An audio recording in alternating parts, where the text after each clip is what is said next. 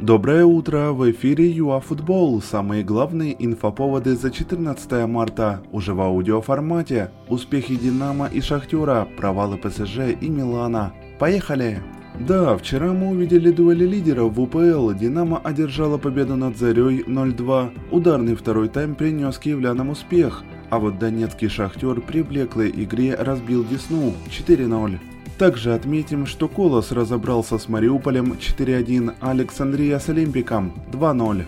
В АПЛ также сыграли 4 поединка. В дерби Северного Лондона канониры обыграли Шпоры 2-1. МЮ минимально обыграл молотобойцев благодаря автоголу игрока Вестхэма. Выделим и разгром Шеффилд Юнайтед в исполнении Лестера 5-0. Команда Роджерса вновь в тройке лидеров.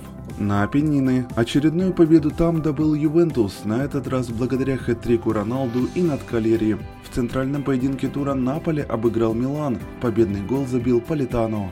А в свою очередь оппонент Шахтера Рома проиграла в чемпионате по армии 0-2. А зато Вильяреал, соперник Динамо, покуражился в гостях у Эйбара 1-3. Команда Лапетеги благодаря победе над Бетисом закрепилась на четвертом месте.